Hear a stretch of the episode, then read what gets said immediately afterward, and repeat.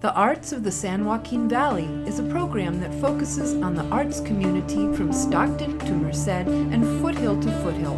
We talk with local authors, poets, playwrights, fine artists, actors, directors, filmmakers, dancers, musicians, crafters, and makers to learn more about their art and the arts related events here in our part of the valley. We're your hosts, Linda Scheller. And I'm Sandy Graham. If you're involved in the greater arts community of our area and would like to be featured, we will share our contact information at the end of the show.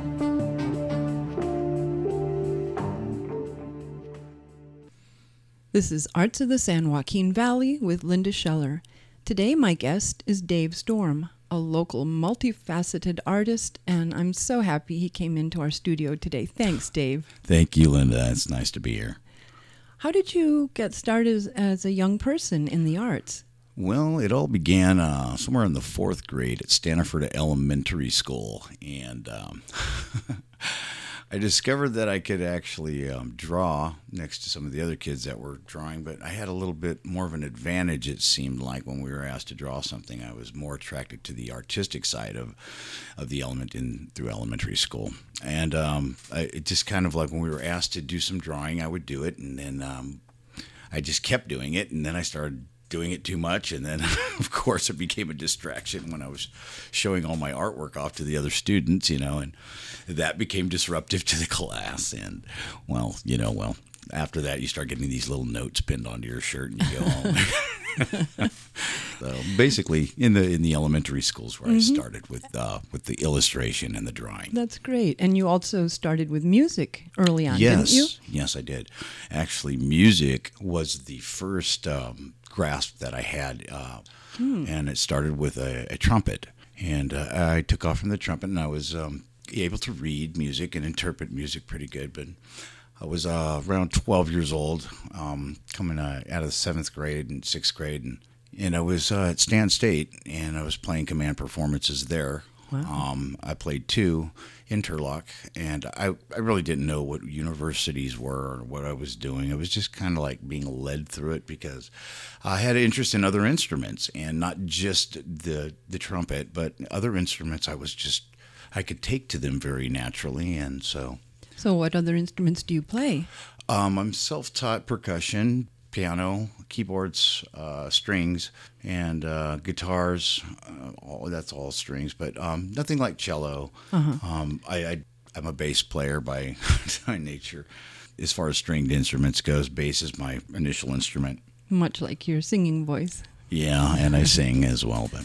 I was so happy when you joined Modesto well, Symphony thank you, Linda. Orchestra it was, Chorus. I have a very good friend that told me about that, and I was able to uh, uh, adapt quickly to it. And, and uh, it was a, a, little bit, you know, when, when you get with Daniel, Daniel's a, such a wonderful instructor and he's Isn't very he? concise and exacting.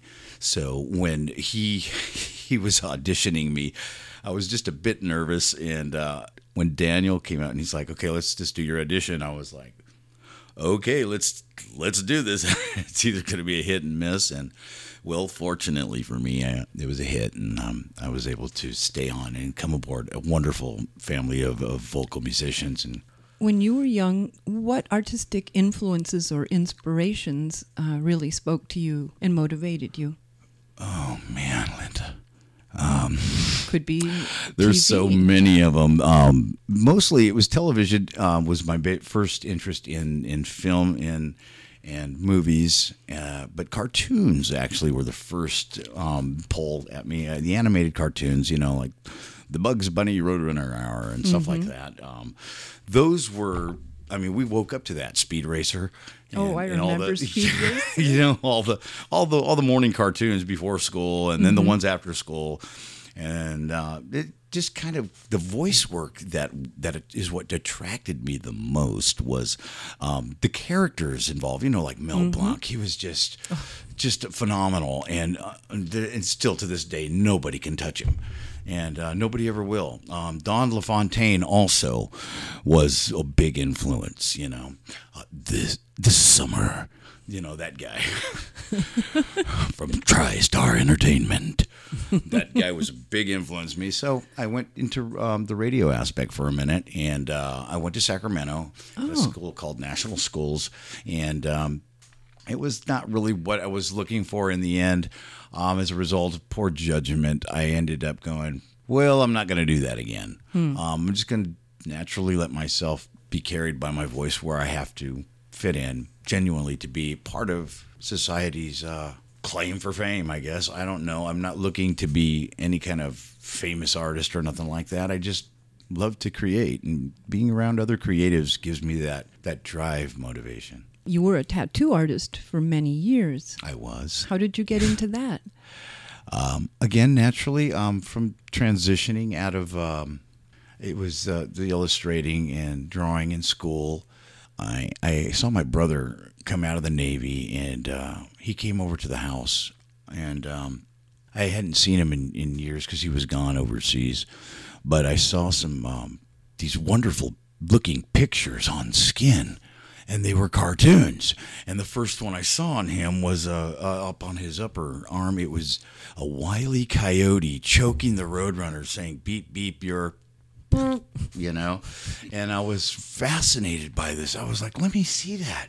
And he would just be walking around, so I had to be running around behind him, trying to look at his arms and, and all these wonderful, wonderful animated pictures and roses and stuff on his arms and a lot of the Navy men were doing that at the time, you know, and uh, they still do. Um, in fact, it's it's just exploded with tattooing.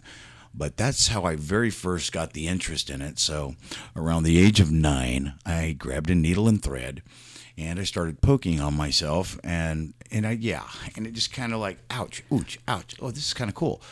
Um, but there's not much to do when you're locked in a vacancy, Linda. So um, I just I took it to the next level, and I found out more and more and more about it.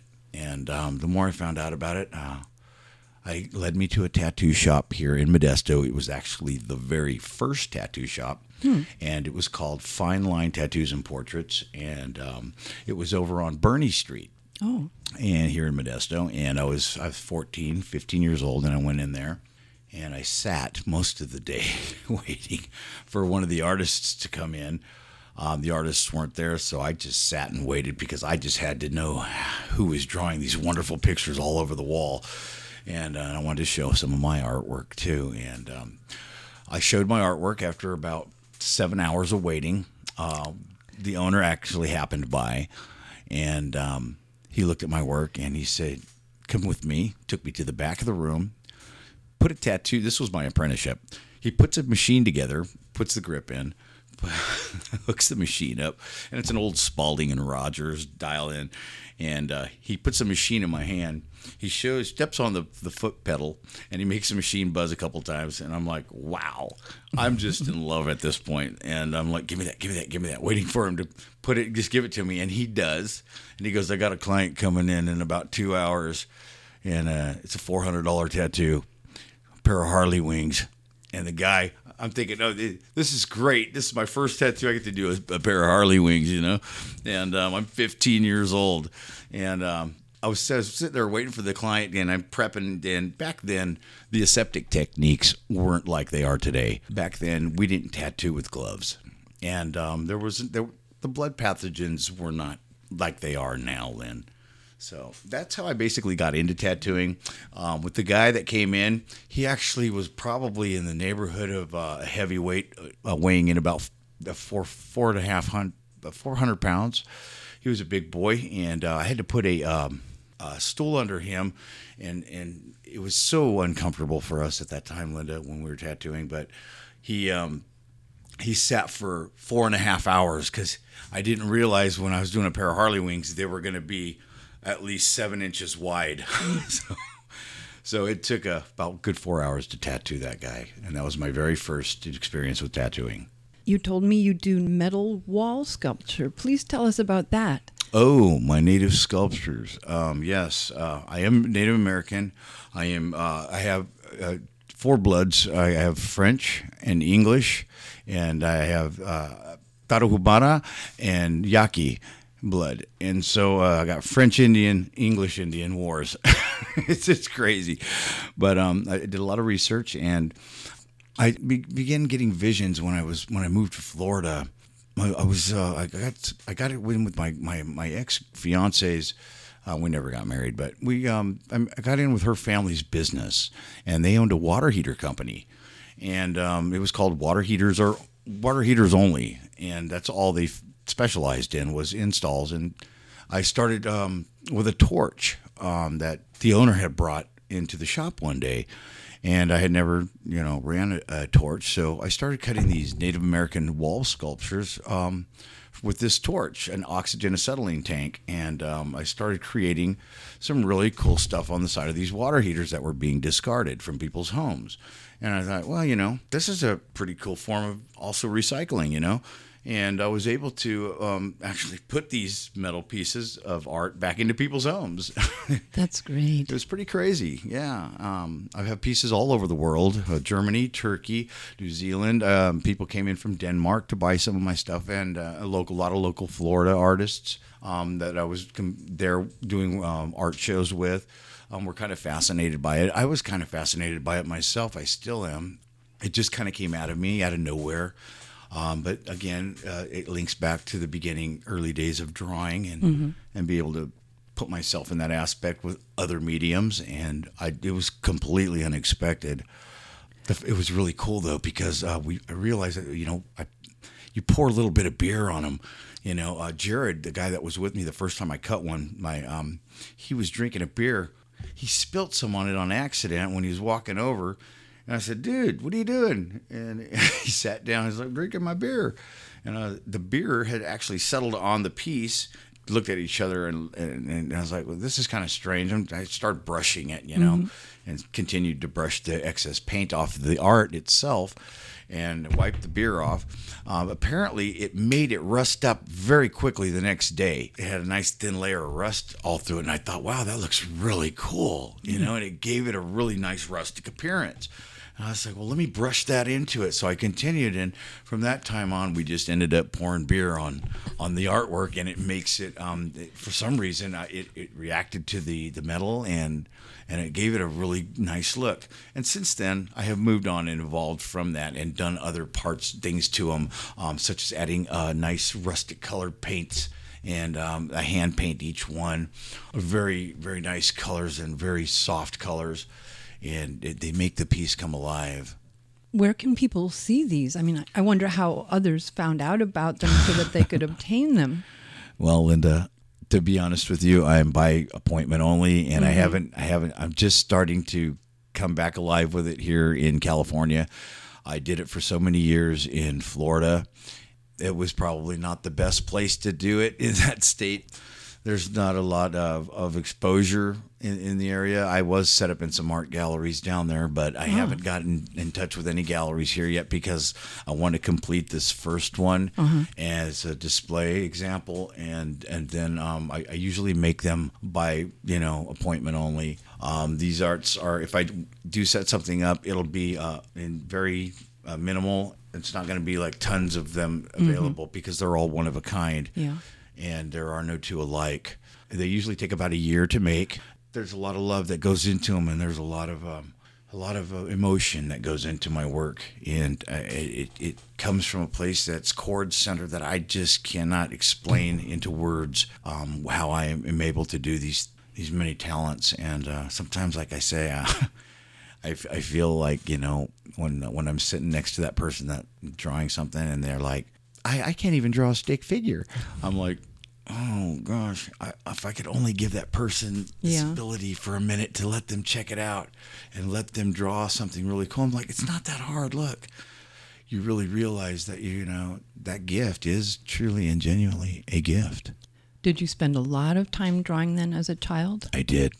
I spent a lot of time. I was a little bit of a wild child, so I spent a lot of time, and so oftentimes I would get in trouble, and I have to. I'd be staying in my room, and uh, that's where it would be the best time to connect and bond with this talent, and mm-hmm. it became so so much so. uh, that um, I got really good really fast. I think I was three or four years old when I was drawing the Charles Schulz uh, Peanuts out of the newspapers. That's where I began, and um, doing some of those those comic strip artwork it was is what the very first development stage for my my illustrations and, and artwork. Are you a painter as well? Yes, I do painting. Um, not as often. I like to reserve the painting, like I said, for my metal sculptures because um, I believe that I that combination. I don't acquire a lot of clutter with paintings, um, especially doing stuff that you know maybe people don't want. you know, it's all of a sudden now you got a stack of them, and uh, well, you know, even Wayne Gretzky's trophies end up in the garage. You know, so I just um, I like to reserve my painting for my my metal sculptures as a combination and the duality of bringing them together. And mm-hmm. and some people go like well i don't really care much for the color on mine. I'll just have mine done with a the natural metal look. And then i do an overspray of, of, of clear a matted clear finish on them and they, they are very nice um, with the proper lighting on them and the, the way they're displayed onto a pallet wall then they look really nice and um, i'm hoping to share them with the with the city of modesto soon Oh, good. I look uh, forward get, to that. get some of them out and start meeting some of the gallery owners and Yeah. um, as much as I can, um, meeting more fascinating and wonderful people like you. Oh, thank you, uh, Dave. that, that, that make this town great to live in. I'm speaking with Dave Storm, and this is Arts of the San Joaquin Valley. So you said your Native American metal wall sculptures are mounted. Um, what what are they mounted on? They used to, in the past in Florida, I would mount them on nothing. And uh, they would just hang freely on the wall, and I would treat the back of them so that they wouldn't, you know, damage any paint on people's walls um, when they were being hung or whatnot. But it just seemed something was always missing. And so when I came here, it's so crazy. I had to go all the way to Florida to figure out how to do these really cool sculptures that I didn't even know I was going to be able to do. And then after 20 years, I got to come back to California to realize, hey, there's a good idea for a frame. Nobody was really suggestive because I didn't know how I wanted to do the framings for them. So what I started doing was collecting old barn wood. Uh, I would drive down these alleys in Modesto, and I would just look around and see what was being thrown out, and I'd find a nice stack behind somebody's fence. You know, they're throwing it out and they're getting rid of it, and it was already pre-aged. So you know, I like to pre-age everything just have a fascination for old wood, I guess. And I pulled it up and threw it in my truck and went back to the house and let it sit some more. And once it was nice and brittle and not too brittle, but where it'll break, I started piecing it together. And um, I would make almost like a pallet type finish for the back now. And I, and I brush a nice. Uh, wood stain on them, cherry, and then I go over it with the sander, with the palm sander, and I and I feather out the sides, and I, I really bring it to life, and then I center it in front of there and I attach by wiring, um, like a framing wire, to the wood pellet type style frame, and um, and it adheres to it, and it's nice. Um, I put natural elements on all of my artwork, so it also brings a creative pop to it with the natural elements um, involved too. Because um, if I'm using a collar piece, I'll, I'll use a nice mother of pearl shell, and, and then I'll attach feathers and, and sinew throughout the whole piece. It's a nice piece. I'd love to share it with you. Um, and Mm. I'd love to it's see almost it. finished, and it should be done by this end of this next week, and it'll Ooh. be one year and three months Wow. that this piece took to make. It's very nice. So these are realistic, natural elements, nothing abstract so much as representative, visionary. Um, how would how would you Yeah. describe the? It, it just um, they come to me. Um, I I like to believe that they were ancestors, Oh. you know, from uh, not just my own nation um, Mm-hmm. tribe, but uh, there's other nations too. You know, there's so many nations that we have. You know, and uh, I believe they just come to me. And, and envision when I see them, is when I pick up my torch and I start cutting them out. And they're they're nice, usually nice profiles. Some are three quarter, uh, depending on the on the feeling that I'm getting, is what I'll transition through the flame. I used to call this this vision sculptured in fire because that's what I would be basically doing is sculpturing with fire. Well, there's so many uh, different things that people can do with the mediums they use in fire, but this one is mine, and uh, I, I discovered it accidentally, uh, working in a water heater company, you know, and um, the owner of the company was his name is Sid Sutherland. He was uh, he's he's passed now, rest his soul. But he taught me um, how to just fire up the torch, how to adjust the oxygen acetylene, and I took it from there. He showed me one time Oh, if you show me one time anything, I'm pretty much pick it up and I'll see what I can do with it after that. But so you're still using water heaters? Still doing it. I I, I gather them up if I see them on the side of the road. But mm-hmm. now here's the, here's the big but of it all. It has to be a certain type of water heater. It can't just be like oh the old natural last twenty years. I prefer to have these water heaters like from the days of old where you could actually hit the water tank and it would make a dent in it. Mm. Now they foam fill them and you can't really do that. And they're a lot harder to skin. And uh, it takes a sawzall, and you got to kind of buzz through them and then peel them like an orange. Once I do that, though, I, I get going because the sheet metal. There's something about just uh, working on a piece of flat sheet metal that's not the same because of the curvature of the tank and the cutting of the torch. The way I go into it, when I pull the piece out, it actually has a nice slender curve to it to where mm. it's not too much and it's enough. You know, it's just it's perfect. It's got the right curvature that adds to the appeal of of the profile that I'm cutting. You know, and uh, it brings it to life. I think it adds its own flair because it's curved. Do you feel that the older wood, the the older metal, they've been used for other things. This is like a second life. But the fact that they've just been so long is is that very important in it your is. art? It is because I, I tie the, the age process, the understanding of, of primitive time too, you know. There is that time that needs to, to go into a piece of work. Um, some of the earlier water tanks, you know, they actually had Monel the actual tank of your water heater is inside. It sits about four inches in, three to four inches inside. That's the actual tank. Now, what I cut from there is on the outside. Mm. So it's also really cool when it falls out and, and you see the old fiberglass, the actual fiberglass insulation that sits between the actual tank and the skin of the water heater. It actually burns an image into the, the old um, fiberglass and it'll leave its own image in that. Of course, that's a different art in itself. But um, once the piece falls out from the water heater, I then take the brushing, a wire brush to it. Um, when it comes to the framing, I take the wood and I sand it down the way I want it so that it has the nice appeal of, you know, the old West, you know, and it gives it that kind of like that Columbia. If you've ever been to Columbia, yes, you know it's um it's a wonderful place to be. I'm always trying to make my backyard look like Columbia right now. Well, good. with all this old barnwood, but that for the framing and the ideal piece of the age of the of the wood and considering that the you know age plays a, a big importance in the value of of what I'm putting together. I want it to add the newer elements of modern and, and brush those in gently so that when you look at the piece, you can feel both elements. Hmm. You know, I think it's important, yes. Once again, I'm speaking with Dave Storm. This is KCBP Community Radio, 95.5 FM, and this is Arts of the San Joaquin Valley. I met you when we were both in a prospect production. Yes. You're a wonderful actor, and your voice is incomparable. Oh, thank you, Linda. How did you, you get into acting? Oh, well, I'd have to say it was Mrs. Potter's fifth grade elementary school. Yeah. Is that here in Modesto? Or fourth grade. Yeah, it was in Modesto here. Uh, Stanford Elementary is where I attended uh, one, first through sixth grade. And um, I fell into a production. No, it was Mrs. Renteria's third grade class. That's right. yeah, it was um, Peter Rabbit. that was the very first production I was in. And um, Mrs. Renteria, boy, she was a hard case. She didn't let you get away with nothing. But um, there were some other other kids in that that were uh, very uh, open to doing the play, and they, they invited me to, to to do it because I guess I was very animated and and I somewhat still am.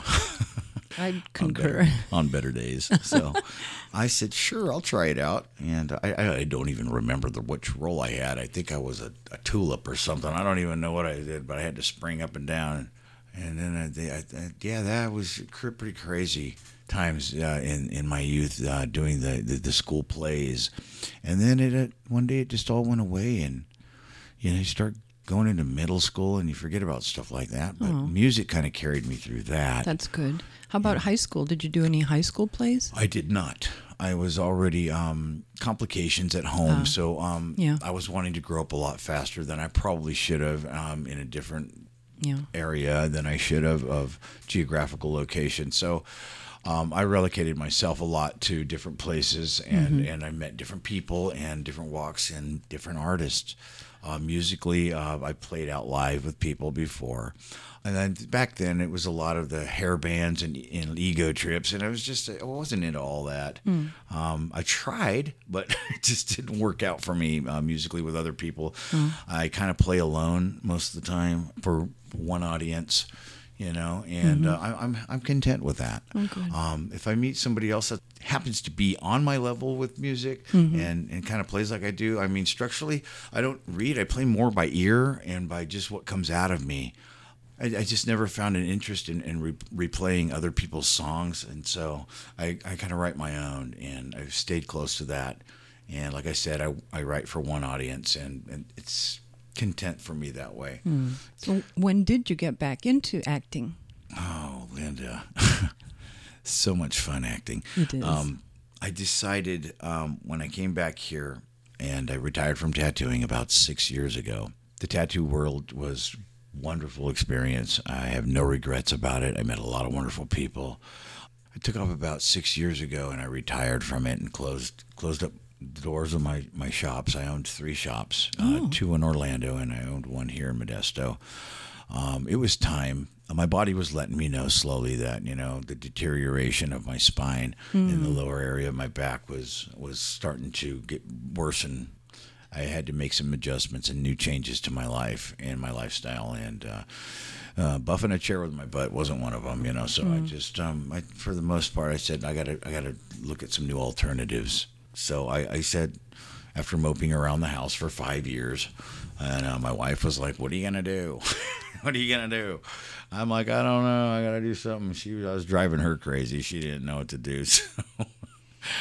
So I, um, I said, "Well, you know what? I used to do a little acting back in grade school, and I heard MJC had a really good program, and um, so I was contemplating waiting for the fall season to start up uh, last year, about a year and a half ago, and I, I thought to myself, I saw an audition uh, for a film, a local indie film, and being produced, and so I went to that audition and I got a part in the film, totally unexpected, but I, I said cool, and we moved forward with it, and so acting kind of just rolled in, barrel rolled into MJC and then Prospect, and I was already peeking through the windows at Prospect first before MJC or anything else. Isn't it fabulous? I love Prospect Theater. I, I love what they're doing there. I love the, the people and and and I, more so than the actual plays themselves. I love the radio cavalcade. It's probably perhaps my favorite of all, um, just because I even love being here with you right now, Linda, and being over here on the mic too, to tell people you know how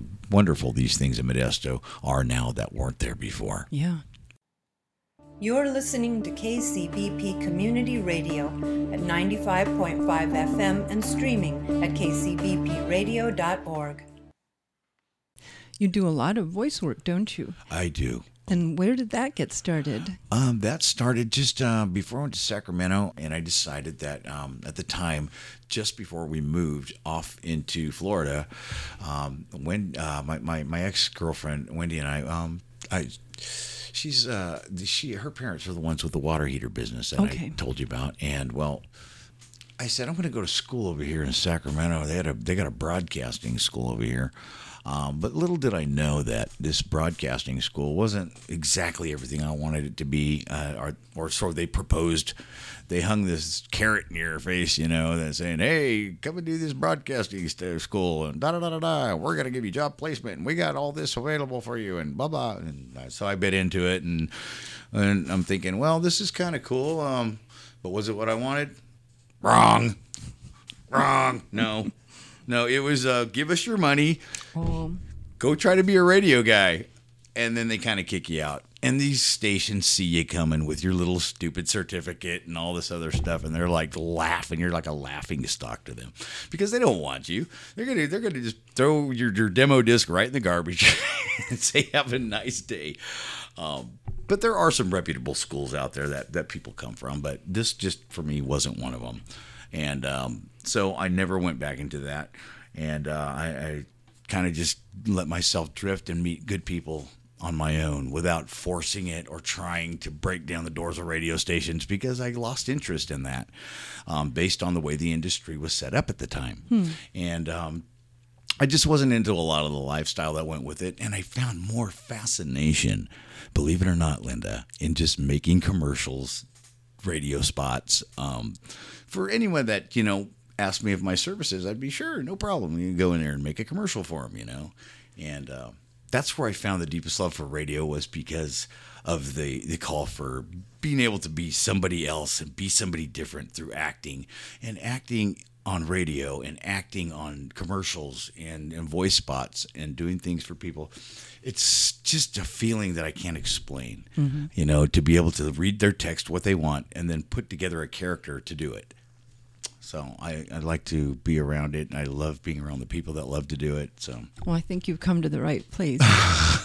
thank you so much. KCBP would love to have you, and uh, you you'd love the people who who are volunteering their time. I mean, this well, is thank you, Linda. Just would- a labor of love. Nobody's getting paid, so we're doing what we think is important in the community. and it is, and it is to reach to reach listeners and to and to share what we have to offer. There's so Yeah. much in the community that needs to be put out there that um, I know I'm not the only one. I know there's other artists like me Hmm. that struggle with this. Um, is trying to grasp on the adaptation of all these different talents that you know can be in one person. Yeah. But find that person is hard because you can't. There's no way to define that person. There's so many levels and sides to that person uh, artistically that it's like, hey, you find someone like that and you go, you're like me. Wow. You know, and then chances are you never see him again. you know, so yeah, most of the time you're pursuing your own art, You and are. that's kind of an isolated existence. and it is. and they're doing the same thing, so you don't know they're out there. No, you don't. And what's what's so wonderful about it is, is when you finally do bump into someone like yourself or close to it, you like you know you feel a special closeness, and it's like uh, let, let's spend as much quality time right now in this moment because this moment might be gone just like that, Yeah. and you might not see that person ever again, mm-hmm. and and then you may see him a few more times, and then you won't. And I felt like that way with you, Linda. When I first met you, I was like, oh, I felt a deep connection with this woman right away, and she's on, she's helping other people. Well, that's going to push her own success, and that's her drive force is by helping other people get what they want. And I believe that's true. Um, in all aspects of everything that's going on in this world today, the way you know you're politically incorrect here or whatever there, you get you just got to take sides with yourself and say, you know what, let it be. I think that John Lennon said it best. Let it be. Just let it be. And um, so that's what we got to do in a lot of cases where there's mixed emotions on different elements and topics of life, you know, because everybody has their own opinion and they're entitled to it. Sure. So, what do you feel art does for the individual? Oh man, it's an expansion to the universe. Um, it's it's a connection to the Creator. It's the ability to reach within yourself and bring something out that nobody's ever seen before. It's an entitlement to a wonderful world that, and it's just infinite. It's infinite color, infinite design, infinite streams, infinite lines, infinite everything. It's just an internal core of, of explosive universal value that you can't get anywhere else. It's something that's putting you from the day one that you actually discover. Hmm. You don't go, oh, I'm born, and then you see everything. Yeah. You see everything as it unfolds. Hmm. And that's when you start the discovery process because until then, you don't know. Are You're some babbling big baby head. You know, you don't know. You're an infant. Infants are just absorbing sponges, and that's what they do. Hmm. And so, in, in an aspect of that, you know, it's um, it's something that you have to keep in mind. Everybody has a little something in them mm-hmm. that they can share, but they just haven't found it yet. And I don't think that personally, if you're not looking, you aren't going to find it. Hmm. I mean, there's some guys like my friend, amazing carpentry work. I mean, cabinet work is his specialty, and he builds the most beautiful cabinetry with hideaway boxes and all kinds of mysterious stuff. And it's like, how do you do that? You know, I like working around wood, but I can't do that with wood like he does.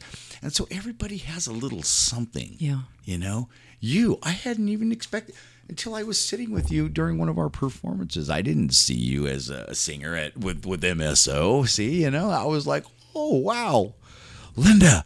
Suddenly, I had that connection. There's another somebody like me that's got more than one talent, and those are the people I love to be around now. Whereas before, Modesto did not have that opportunity or those type of offers back then growing up was a little bit different for me here in town, and it was a lot lot rougher back then, and there was far less opportunity um, as a community with so many um, new vast areas of arts and entertainment. It just wasn't there for us. Um, there was no Gallo Center. There were there weren't these places. There were no galleries. There were no downtown galleries.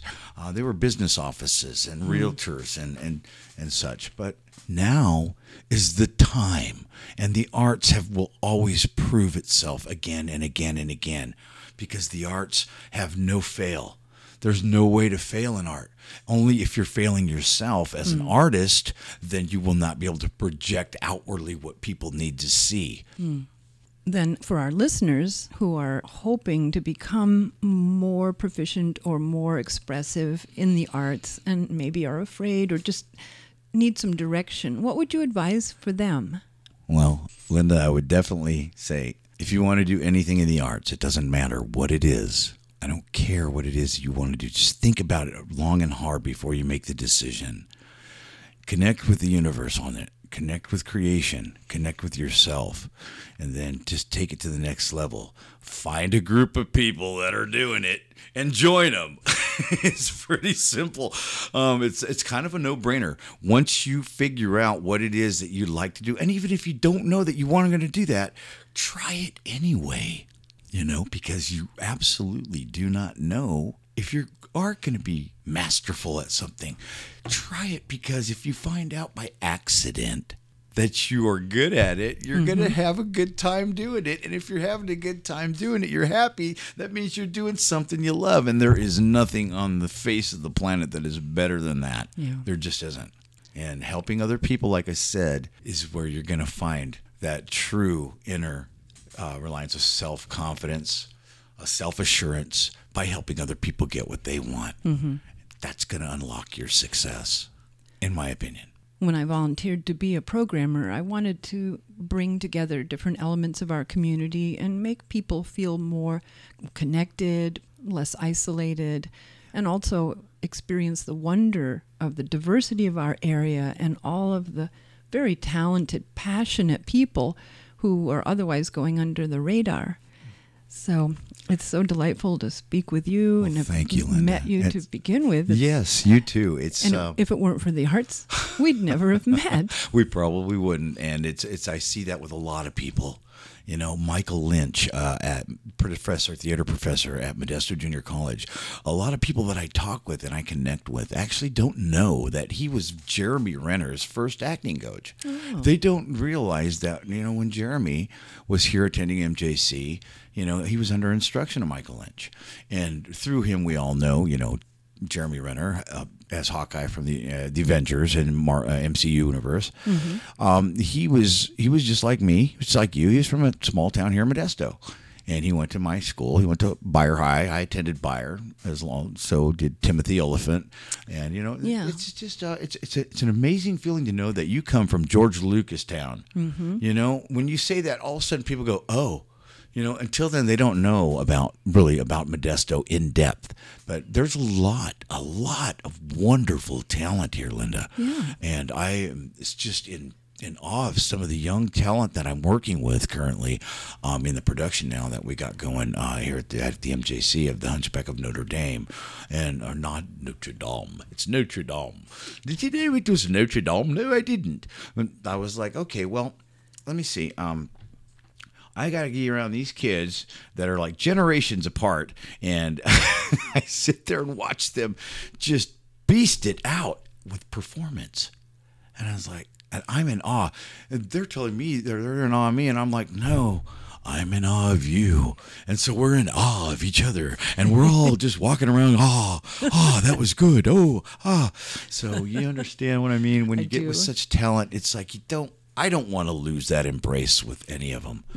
When I get in cast with somebody um, theatrically, I just I, I, I, I bond to them. And it's an it's just a natural love bond of man it's so good to be working with you.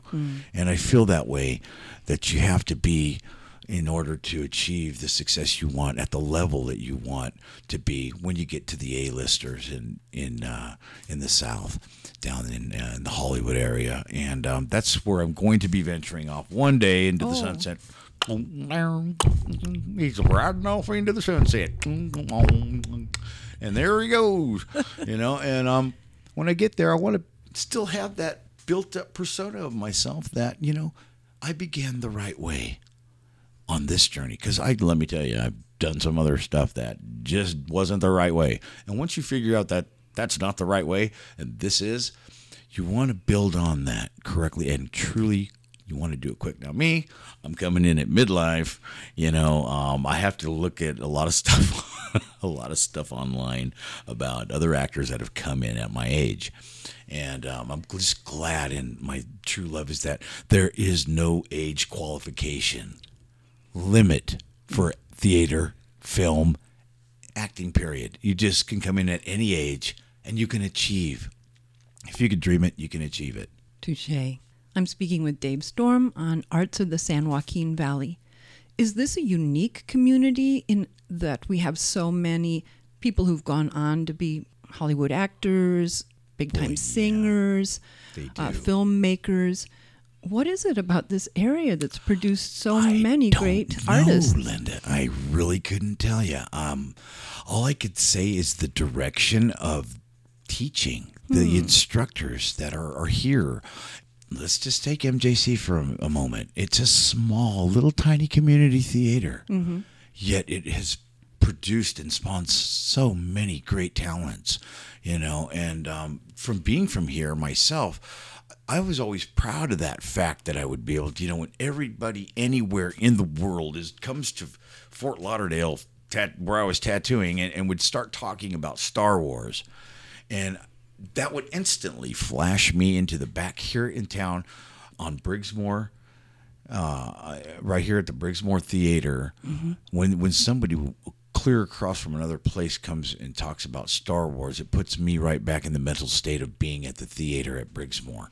And standing in line uh, there, waiting for Star Wars to see Star Wars for the first time with my free box of popcorn and my lemonade and my poster, you know, which, which I have none of today, um, sadly. Uh, but um, yeah, it was. Uh, it's an experience that takes you mentally in flight back to a time, kind of like a song does when you hear that song play. It takes you back, and you start to think about, wow, I remember that time and who I was with and what I was doing. Well, same thing when people talk about Star Wars or if they're watching Justified, you know, or they're watching something that, that that's Marvel Universe and they see Hawkeye, you know, those people are my influences. You know, Jeremy Renner, big influence.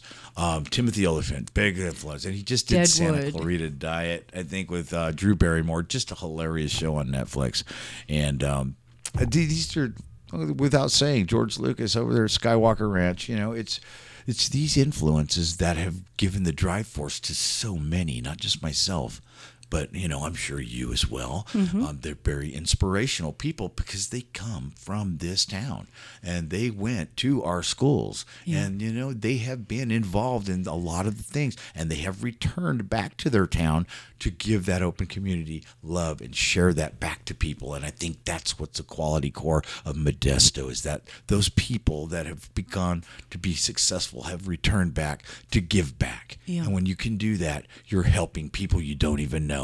And that's the reward I find that you could give to everybody freely every day because, you know, there is absolutely no charge for kindness. When I first moved here in the late 70s, I was delighted Mm-hmm. and amazed at the friendliness of the people. I met Brian Swander, my next door neighbor, remarkable artist. Right. And he was immediately welcoming and, And kind and and shared his magnificent art and that's the way people here seem to be for the most part. They, They help do. each other They and do. and they open up to each other and that support and encouragement and that that community is irreplaceable. And it has been that way um, for me since my return. Coming back from florida you know i didn't really know where anything was anymore. It was it was very you know unfamiliar. Um, you're in another state for um, well over two decades. You just kind of um, don't know where anything's at when you return home. And then you become split with the duality of both town, both homes you know um, the more time I spent here, the less I remembered at Florida. Uh, the more time I spent in Florida, the less I remembered here. And so you have to regain and restructure that familiarity Yeah. in um, coming back home.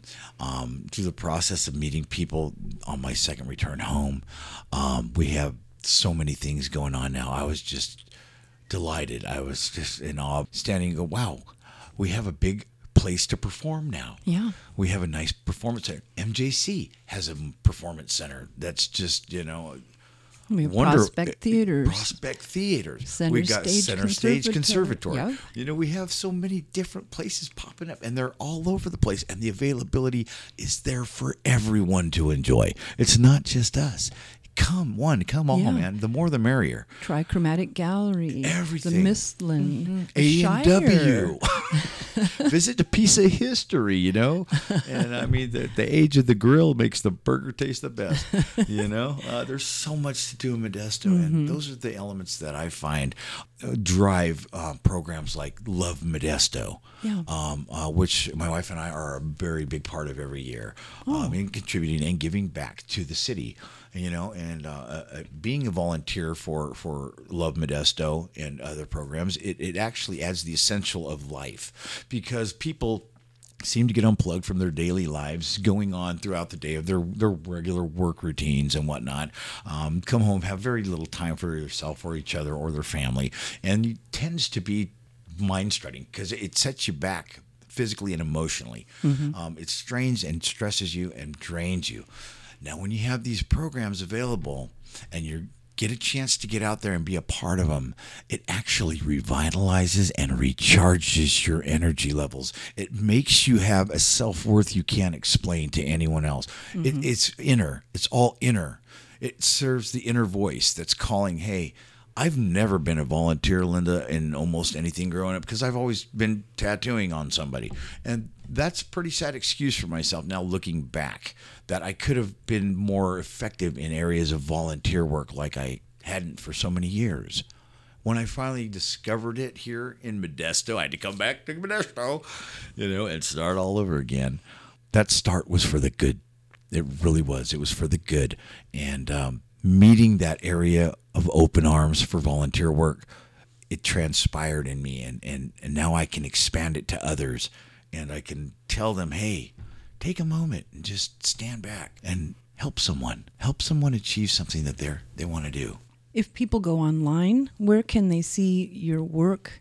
Right now, it's just I'm cutting videos right now, and that would be Storm City Productions on my Facebook page. Okay. Um, I just started doing um, some very nice uh, wedding wedding stuff, cinematic style wedding video events.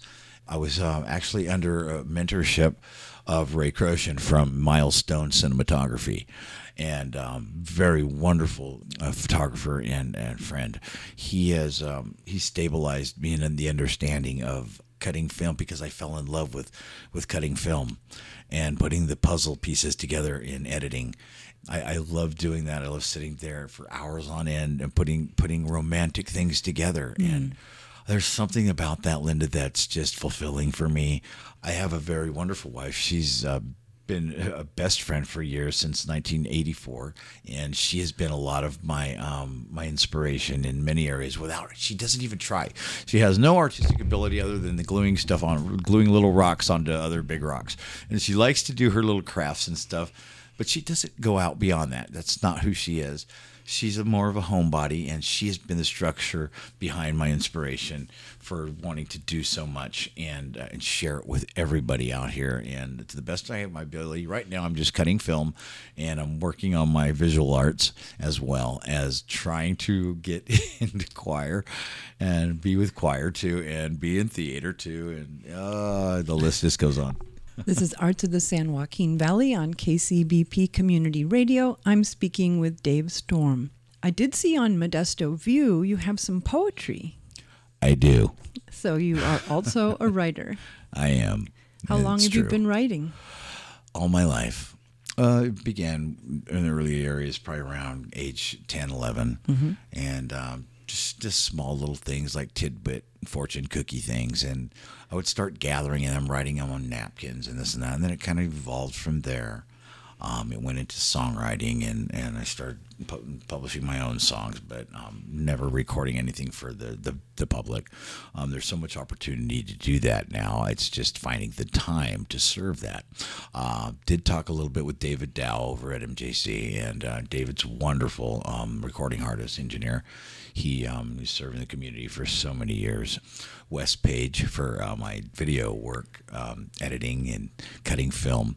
Uh, I, Wes is my go-to guy when uh, when Ray's not around.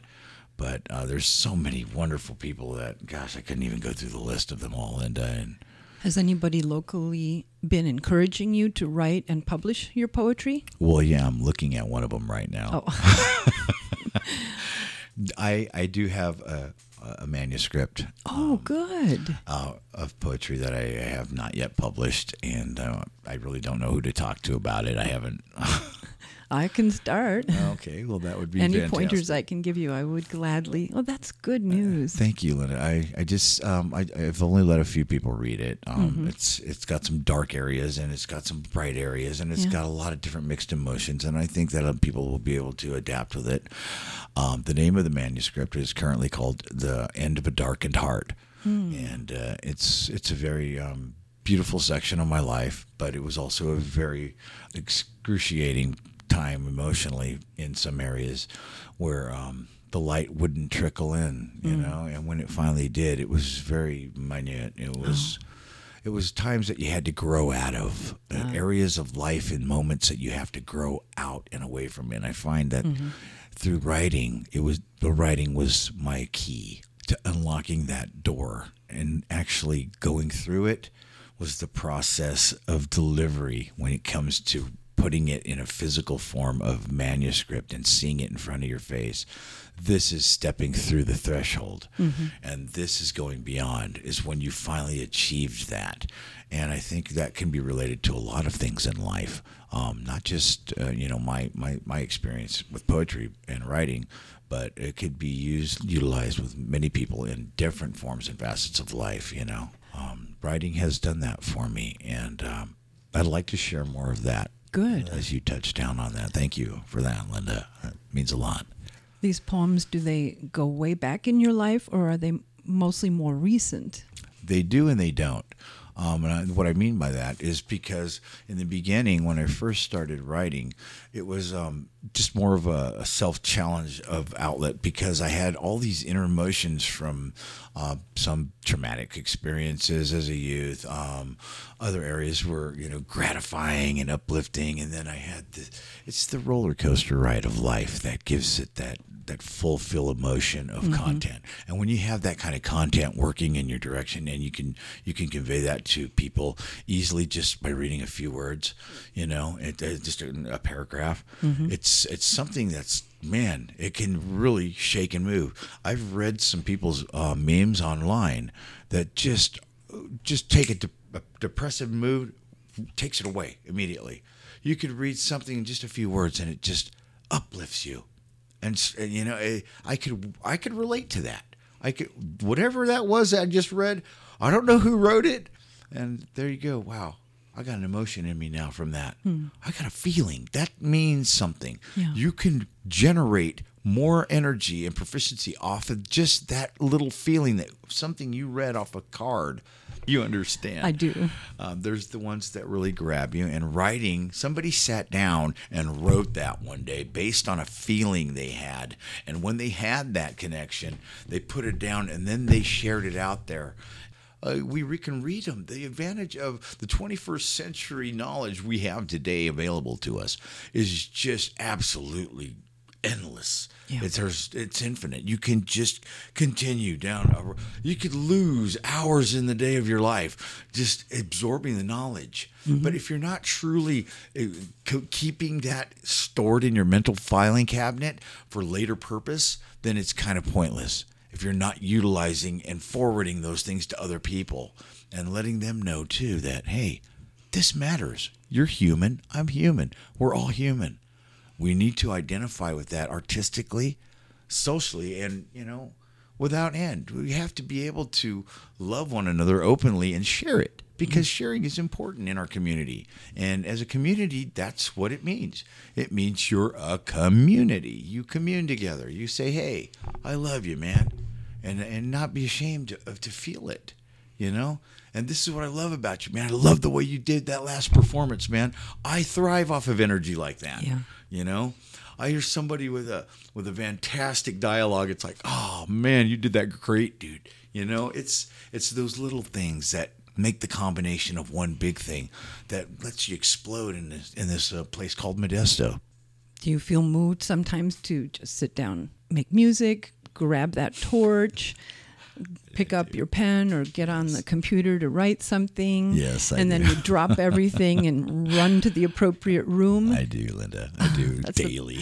Best way to live, isn't it? I can't. I can't seem to. Um, I can't seem to filter myself into each one long enough. Um, Oh, why should you? I know and there's and then plus all my doggies. We have all our doggies too, and I have to give them all kinds of love too. And then once we get there, it's like, okay, my piano's like ten feet away. I got to go play, and then I'll, and then I'll jump on that, play for a while, then jump off that. See, I, I don't have any formal piano training of any kind or keyboard training. Um, I've taught myself just by what I think sounds good on on the keys, you know, or strings or whatnot. Um, I'm constantly tapping on stuff, you know, and I'm. I have to serve each one of them, and then I'm out, might sketching something over here, and I might be writing something over here, and then I'm cutting and editing film over here, and it just and I go out in the garage, I have to put some stuff on the artwork, and I'm trying to just to I guess funneling out something to one of my of the crafts or projects that I have going, and it it take believe it or not, it takes up very quickly the day, hmm. guns down before you know it, Yeah. and you to, Get to a the little- best as you can. get a little sleep and get up Get- and do, get it, up and again. do it again. It's true because you only have so many hours. I'm still trying to figure out how to put that 25th hour in the day. I know. Tell me when you figured out. I want to know. But I think the performance area of different things, um, like you, Linda, have been a very big inspiration to me. And I don't know Oh, thank if you. you know this. I've shared, or I tried to share, but you're like always gone. As soon as we we're done with the rehearsal or something, you're always boom gone. I'm like, where's Linda? She's like, oh, she's gone. She already left. and I'll be looking around for you. But you, Linda, have absolutely been a great inspiration to my life. I cannot thank you enough for welcoming my uh, my talents with open arms and noticing um, the value in them that uh, many don't see right away because I don't share it with a lot of people.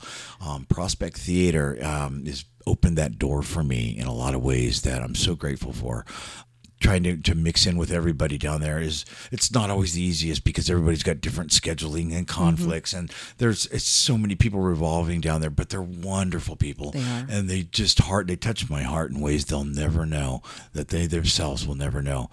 To be able to craft with with Jack Souza and them sometimes um, working with director Michael uh, for our radio plays um, pitching in to, to volunteer down there you know and, and make sure everything's clean and organized and there's coffee fresh coffee for people you know those are the things that you know we, we thrive on to help each other in the community probably the best move I ever made coming from Florida was uh, peeking through the windows of Prospect. It opened a lot more doors. I've so enjoyed our conversation, Dave. As Thank you very Linda. much. You're very welcome, Linda. Thank you for having me. The Arts of the San Joaquin Valley has been produced and hosted by Linda Scheller and Sandy Graham and features music by Kielobot, Waves of Wonder from the album Jazzy Lazy.